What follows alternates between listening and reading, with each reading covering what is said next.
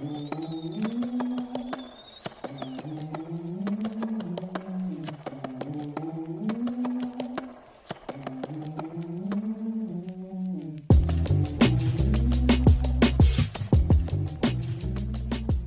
listening to the Bob and Bo Show.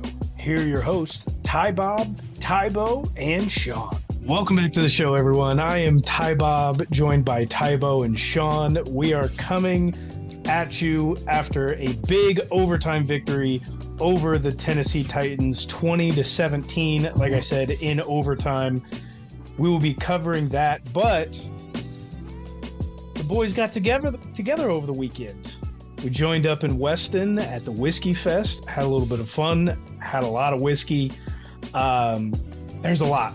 There was a lot there. And one thing that Sean and I posed to Tybo, like, you know, uh, we all asked each other, you know, what are your favorite whiskeys? And then we posed to Tybo, we need your top five whiskeys that came out of this event. Because I tell you, there's probably close to a hundred of different years and different bottles that each vendor had. And man, they were amazing. So Tybo, Tybo, goodness, give us your top five. Speaking in the third person, a little bit. Um, yeah, I'm just I'm writing down the last two here, and I will get to it. Um, I will. I'll give you my honorable mention. Uh, Maker's Mark was there, and their their Maker's forty six um, was was damn good. Um, I I think the only thing we, I mean, it was unpreventable. You weren't we weren't able to prevent this. We had a lot of good stuff at the beginning, and we had what was left at the end was the stuff that was biting a little bit more. And uh, when you're drinking a lot of whiskey, that's that's not necessarily uh, what you want to do. But the the whiskeys that we had at the beginning of the Whiskey Fest were were fantastic. But makers we had, had kind of close to the end, so it was refreshing to have um, outside of the other ones that we were having. You do have to do it that way when you go to events like these, where the vendors only bring in so much of their stock because they don't. We missed out on a blackberry any. whiskey that we were really wanting to try. Uh, but, in an hour within an hour yeah. it was already gone so we had to go hit the top brands that were around the top whiskeys that were around otherwise we are going to miss them completely yeah and then you know as we get further away from covid those i mean it's just going to get busier and busier you know like it's it's probably not even to what it was before covid but anyways into the actual top five my number five for the night was uh, the truman reserve believe it was a golden whiskey. Yes. Um, from Missouri. From Missouri. Really, really good mouthfeel. Whoa. Whoa. Phrasing. Phrasing. no, you people people use the term mouthfeel when they just describe drinks, especially alcoholic beverages and wine. But I don't I I thought that was funny because I'm not like qualified. Like I'm not whatever the equivalent of a sommelier is for whiskey. I'm not that sure. guy who drinks whiskey occasionally. Yeah, exactly. Um, number four, uh, Basil Hayden. Um, that was a really good one. Do you do you remember which whiskey we tried? I, all I'm remembering is the brand here. It was um, just their. I think it was just like what their equivalent of their everyday. It was their bourbon. They've got a they've got a bourbon, and then they've got a um, I I can't remember off the top of my head what the second one was, but it was just the bourbon. Yeah, it was good. Um, it now that these this top three, which my phone just died. I I, I have it memorized out. Though. Um, didn't plan that out very well. The top three, my like my I was blown away by the by the top three. The the bottom two were kind of close for me: Truman Reserve and Basil Hayden. I feel like they were they were very similar, and it could have gone either way. But the top three were definitely my top three. And number three is Tullamore Dew's Caribbean cask, Caribbean rum cask Ooh. whiskey.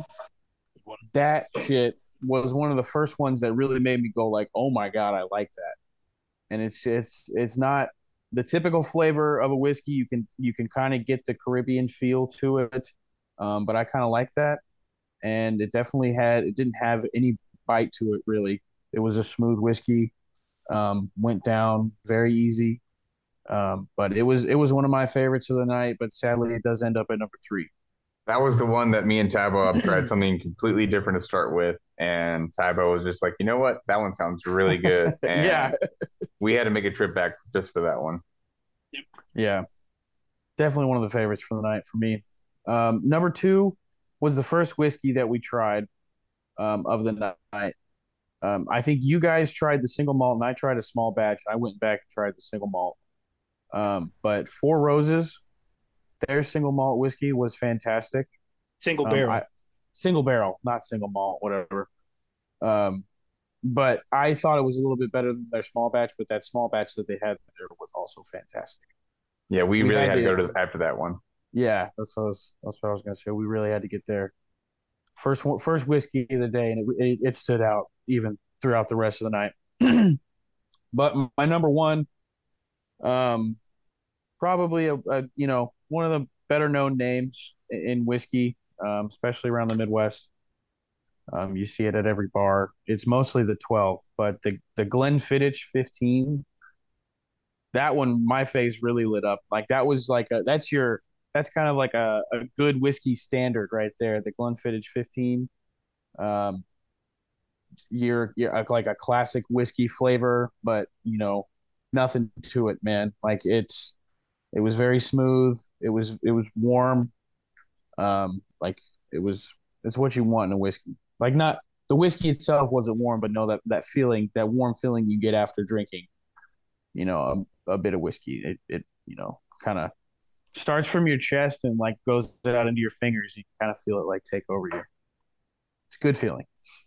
I was gonna say I was a little cold going into that place, but after Four Roses and uh, yeah, Glenfiddich warmed right up. We were good.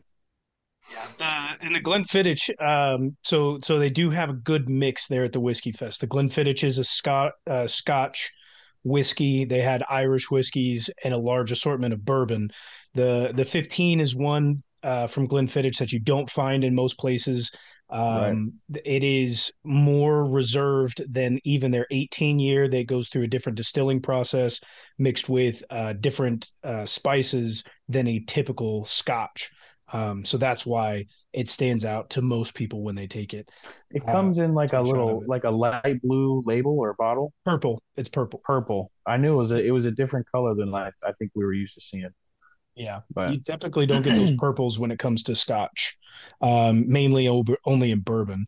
That's the first time you guys have been there. I was really happy to experience that with you after going last year, and this year was much much bigger. There were way more people. There was way more whiskey there. What were your guys' first thoughts of of your first year at Whiskey Fest? Well, my first thoughts were 10 minutes in after having like four or five whiskeys. I'm like, man, I don't know I'm going to make it through the day.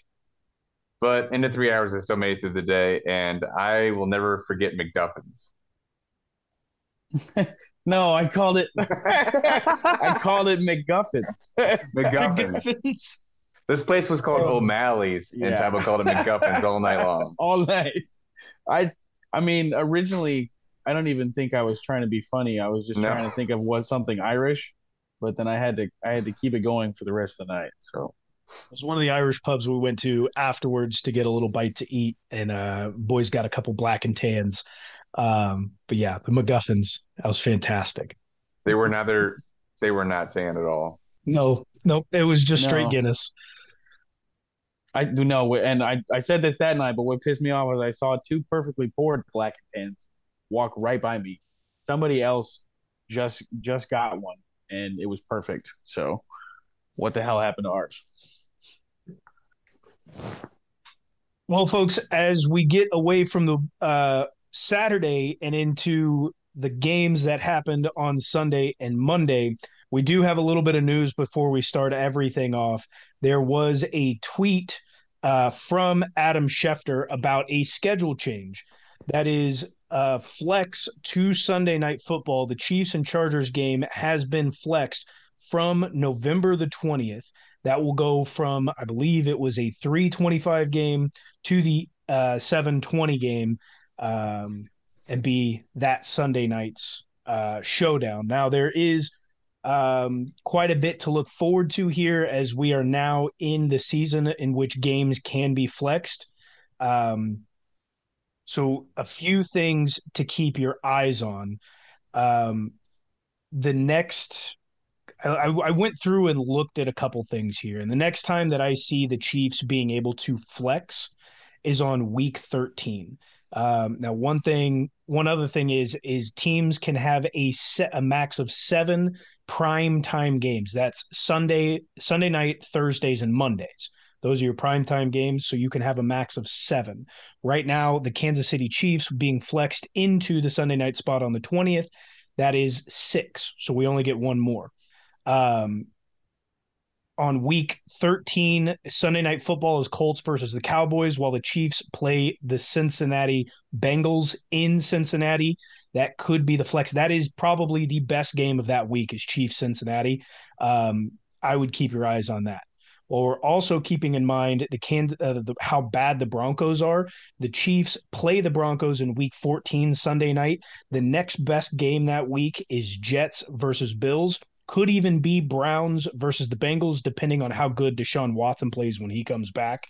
Um, so expect the Kansas City Chiefs to pot- potentially be flexed out of the Sunday night spot in Week 14. To finish it off, if the Chiefs are flexed for week 14, that would mean that we are down to six and can go back up with one game uh, to make our max of seven. And there's one week before the end that everybody needs to keep their eyes on. That's week 16, where the Chiefs play at home versus the Seattle Seahawks. The current game slated for Sunday night on week 16 is the Raiders and the Steelers, who are both really bad teams. They both would have already had um, their uh, equal share of what the primetime games are. So potentially expect some changes to come through, maybe more than we've seen so far throughout the previous seasons when they were getting pretty flex happy. Um, this could be a really interesting time for some flex games.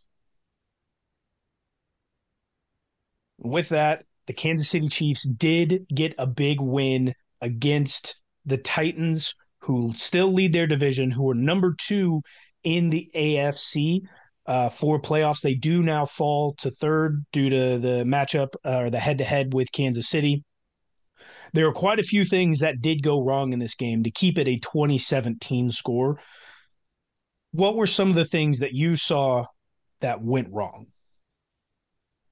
blocking. Pat was on Pat was on the run all game, and this this wasn't one of the better showings from Ob, um, Wylie, um, Trey Smith went back and forth. Um, I you know the offensive line didn't did not perform to what they were capable of, and we didn't want to see them play down to the level of of who we were playing. And I'm not saying that the Titans are bad, but our offensive line is definitely better than what they showed on Sunday night. Yeah, I think that this was the most pressures Pat's ever had in his career with 18. And they pretty much did that with only four rushers all night. So that was really worrisome, worrisome to see. Uh, I'm to have to go with what went wrong was the running game. I could just tell from the very first drive they were throwing it right away. They were not going to get that going, but it proved to be right because they could not run the ball with the shit. You're 100% right. Um, Patrick Mahomes threw the ball 68 times. He nearly tied the record at 70, uh, which I, I think that record goes back to like 72 or so. It, it it's back there a little ways.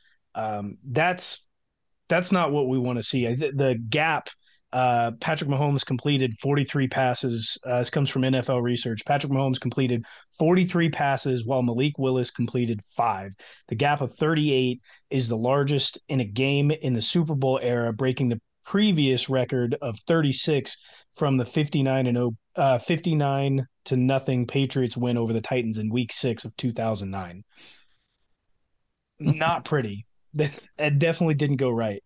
Um, something that went wrong for me, um, mainly just early in the game, was uh, the defensive splits. just allowing the gaps through the defensive line, not really filling or flowing from the defensive line or from the linebacker perspective. Um, that obviously got corrected later on, but early on in the game, the boys were just getting worked down below on the defensive side, and it was not a pretty sight. Well, and for for bits of this game, they also didn't want to tackle either. We gave up. I mean, Derrick Henry was their offense, uh, over hundred yards and two touchdowns. So is their uh, offense. Uh, that's this is what yeah. they've been doing. You know, that's the game plan that they go in with. How does how does how do we not see this coming earlier? But at the same time, they only scored 17 points. Like, uh, I, I would say of the two sides of the ball, the defense played a better game. Of course, yes. Yeah, barring a few big plays the Titans had, the defense held them in check for pretty much the whole entire night. They busted off two big plays to actually get in range to do anything. And as we said in the pregame show, the Titans were one of the top. They're the top two red zone efficient teams in the NFL. So if they're down there, they have a great chance of scoring. Yeah, when you talk about efficiency, um, this one stood out to me from Warren Sharp. Uh, he was talking about the offensive touchdown rate inside the five yard line. Um, so if these teams are getting inside five or really inside the red zone, they're scoring. Uh, Tennessee's at 82%, which we did a fantastic job of holding that out or at least not letting them get that far in. Kansas City sits all the way down at eight with 55%. That's not where we want to be. Um, but the most surprising at all, or of all, is Buffalo sits in dead last at 25%, which is which is pretty funny. Um, but yeah, the, I thought the defense did well. Before we get into the things that went right, what are some of the things that concern you moving forward that you saw from this game? For me, it's got to be the tackling. Um, you can't obviously it picked up towards the end, but you can't come out whiffing on multiple plays, whether it's stuffing the run or or running down a, a receiver. Um, you got to get dudes on the ground. You can't just go in and try to arm tackle in this league. Guys are way too big. They're way too strong. Uh, and we've seen that be a little bit of a continuous problem so far through this season. Yeah, I've got to go with uh, blocking here like Tybo said earlier with what we're on earlier, this offensive line, for the most part, seems to be very wishy washy in what games they want to play in. And you know the Titans, you've been preparing for them for two weeks now with the bye. You know they are a physical team. You have to come out, be prepared for that. And they just did not come out prepared for that. So, yeah, the offensive line is certainly worrisome, but I think overall, um, the thing that I'm I've had a problem with Kansas like this team, you know, s- since the year after the Super Bowl, and um, I, I almost feel like to the ones around me, the ones that know me, I, have I've I've talked about this till I'm blue in the face, and it's not even like a point of contention anymore because I just understand the team that I'm going to get.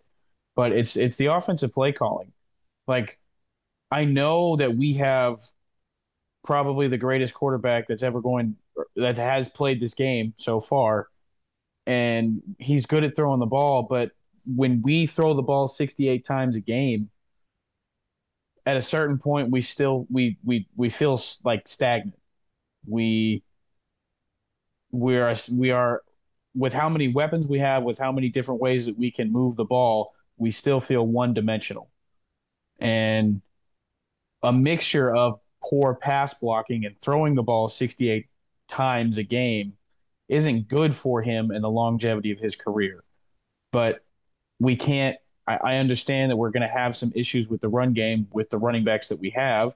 We have a rookie bruiser that, you know, doesn't make the best decisions all the time. We have a receiving back that doesn't um, run well on the NFL level. And then we have Jerick McKinnon, who is injury prone, but a lot of people are saying he's the best running back on the roster.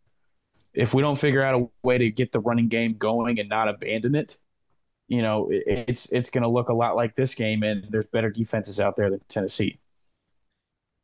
We've seen Kansas City's offense be completely unstoppable when it incorporates the run game. what I find so ridiculous is that we have got an offensive coordinator who was a running back in college and in the pros for a little bit. He has been with the Kansas City Chiefs for numerous years now, not just in the offensive coordinator position, but as the running backs coach, yet still cannot get the running game going since we lost Kareem Hunt. What does that say about Eric Bieniemy? Does that say that Andy Reid's going to overcall him there, or that's the real question because it's Andy's playbook. A lot of people go back and forth with that, and I'm just I'm not a person who is ever this is a crappy play calling game. This one's Eric Bieniemy. This one's a good play calling game. This one's Andy Reid. Like they both are going to have a share, and now add Matt Nagy into that as well, being a not just our quarterbacks coach, but he is uh, involved in how our offense coordinates. Um, let's not take away credit from Eric Bieniemy, and let's not give too much credit to somebody else. He is the offensive coordinator of course Andy is going to have the the final say so. Any head coach is going to have the final say so on anything, whether that's offense, defense, or special teams. But at the end of the day, it's Eric ben, Eric Bieniemy's offense at the end of the day, if he's going to go and look for a head coaching gig or an offensive coordinating gig at another team, they are going to use what he's doing in Kansas City as the offensive coordinator, and we should be able to judge the uh, what happens on the field based upon play calling on his portion because that's his job, regardless if somebody else is this guru or it's their offense or it's their defense um, because it would be if Andy Reid was a defensive coach, we would be saying, well, what are these issues? Why is you know Spags not calling the defense? It's Andy. It's we've got to give credit where credit is due, good or bad. So, I I just feel like like at the game and, and probably watching it on TV too. There's never a point where you feel like the Chiefs are necessarily out of the game, right? the we were down by one score for you know a a a, certain, a, a long period of time like i would say like it was um 17 to 9 for a while. Um but there there's a there was a a certain level of panic that you feel from the offense when they abandon the run like that. When pat is th- is throwing the ball that much in a game that it, it doesn't it, there's a certain nervousness or like a like on on edge feeling because we know as fans we've essentially abandoned the game script and we're like pat go work your magic. Like and he uh, he did. He had to he had to he had to run for a third and 17 but is that the formula that's really going to win you games? No it's the offense that we saw in the Bucks game. It's the offense that we saw um, against the Chargers. Against the hmm? against the Chargers. Maybe not the Chargers. We didn't. We only had hundred passing yards that game. Um, God, who do, who did we just beat before the Titans? Niners. Niners. The Niners. Yeah. Um, do we see this as Bieniemy's last uh, year in Kansas City, regardless if he finds a head co- coaching gig or not? Um, I am led to believe that it would be just because this team needs a fresh pair of eyes at the offensive coordinator position. It's somebody, and and that would be Matt Nagy, even though he is familiar. He has been outside of the facility uh, previous to this year for three for three years. So that would be considered a fresh set of eyes because um, his yeah he just he went to Chicago and and everybody hated it. Right. Yeah. They were the fans were coming for his throat. We want that guy our offensive coordinator. Like uh, I, am I'm, I'm all for a, a, a fresh like a, a refresh at the offensive coordinator spot, but we think Matt Nagy's the guy to to to be refreshing for us. I mean, the last time he was in Kansas City was the year Patrick went off and had three touchdowns and over 5,000 yards before he left for Chicago. He Was was, the guy. he He was was, the guy calling the time, plays. was he he was the OC. He was the OC. He was the guy who was one of the helpful reasons to get Patrick Mahomes on the field, but also playing much more quickly and effectively. And one of the reasons why Pat threw for those, like Sean said, for those 50 plus touchdowns, 5,000 plus yards. And that's the reason why Chicago wanted him so bad and why he only spent a short amount of time as an offensive coordinator. I wouldn't necessarily pin Chicago's failures all on him just because their defensive or just because their GM doesn't know how to bring in talent. There was a lot more going on in Chicago besides just him. they drafted Mitch Trubisky first overall. And it wasn't that wasn't his call. No, and that was the year that Pat went. So, or after Pat, but he still had Mitch. That's not good. Boys, there was a lot of things that there was a there's quite a few things that still went right in this game. What are some of the things that you saw that did go right? Travis Kelce. Well, I mean, even then, Travis Kelce still had a 50% catch rate. He was dropping quite a bit. Yeah, he went 10 for 17. Uh, he's obviously going to get a lot of those targets, but he did have quite a few drops. Another receiving option, Juju. Juju looked phenomenal. 10 catches in this game. I believe it was like 89 yards. 88 yards, uh, 10 receptions on 12 targets as well. Yeah. Very efficient. He took over Travis's role of finding the spot in the zone in the second half. Um, Titans penalties on to, uh, two point conversions. Dude, that was, I was That- so that kinda sick saved of us the seeing game. that. Like, Oh no, it did, but I was so sick of seeing that. That was that crew is awful. Uh, Uh, Pat Mahomes looks like Gale Sayers whenever he's playing against the Titans.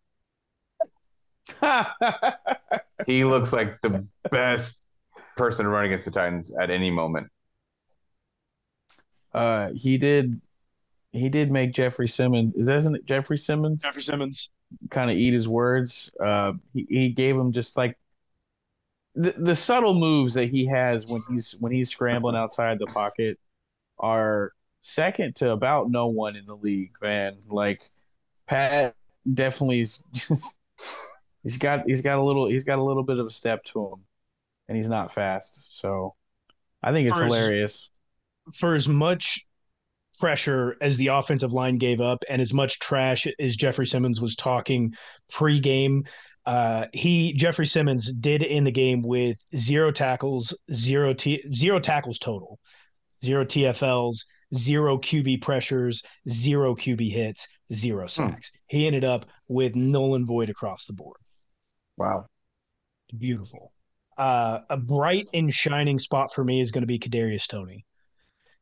He's out on the Yeah, field. you said nine- it first. I was I was Uh, also going to say that.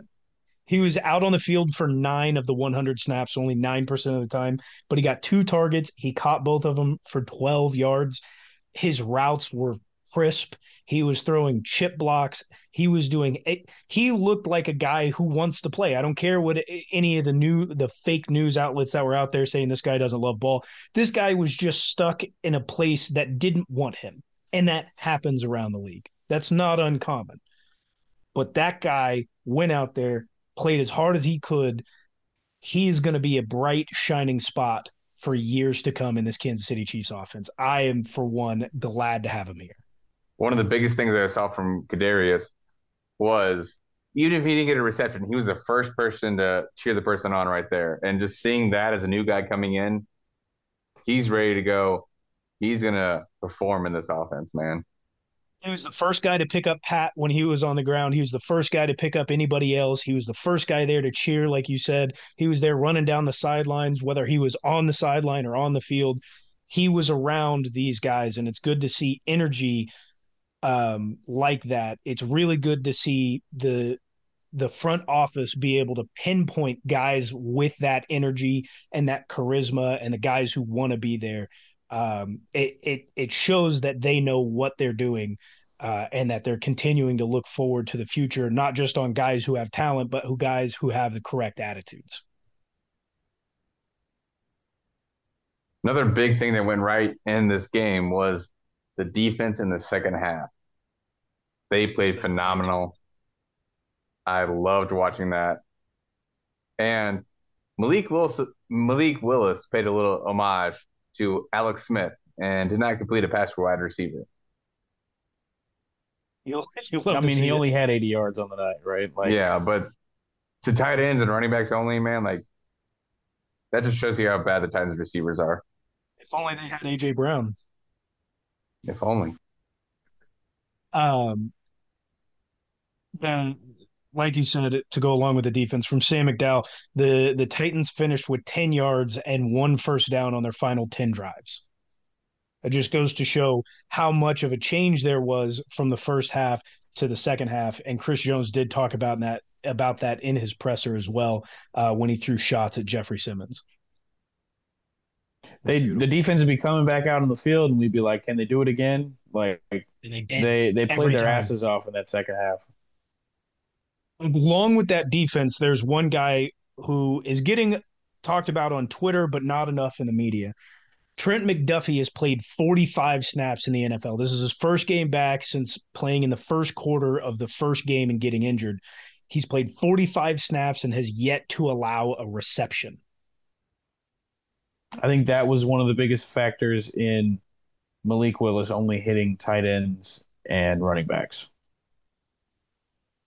Yeah, I just seen that. I, I, I didn't expect this from him. I didn't expect him to come back and play as much as he did and be that good. I didn't expect that from a rookie in game one, let alone being out as long as he was and doing that in week nine. Well, I think we were talking about it earlier. I believe he was almost ready to go for the Niners, if not the game before that. But holding him out really proved to be the right move here. Get him that extra week with the bye week, going there ready to go because he looked amazing out there. He was a lockdown corner. At face value, at this point, McDuffie is giving us the level of play of Tariq Woolen and Sauce Gardner, just without the physical attributes. He's a little bit shorter. He's not as long. I, I think there's still room for for Malik Willis to grow, but oh, he's going to be amazing in the future. He, he's going to be good. There's there's obviously something about Malik or Trent McDuffie here. Sorry, I thought we were. Uh, I heard Malik. You can find me. Uh, yeah, Trent I McDuffie. Said Tariq Woolen. Tariq Woolen. but that was yep. the, the, level of play of another cornerback. Oh, sorry. sorry. dude. Nope. Find me for that one. Um, gotcha. Um, no, he did. He he is playing. That is, I, I think that's a fair assessment. Um, who knows if he had played the full season, would he be in the defensive rookie um, talks? It's possible. Again, we're only forty five snaps in, but the guy's looking like what could be a potential superstar if if this continues. Uh, real quick here, uh, outside of of Trent McDuffie, who are a couple of players that stood out to you guys um, um, during this Week Nine matchup?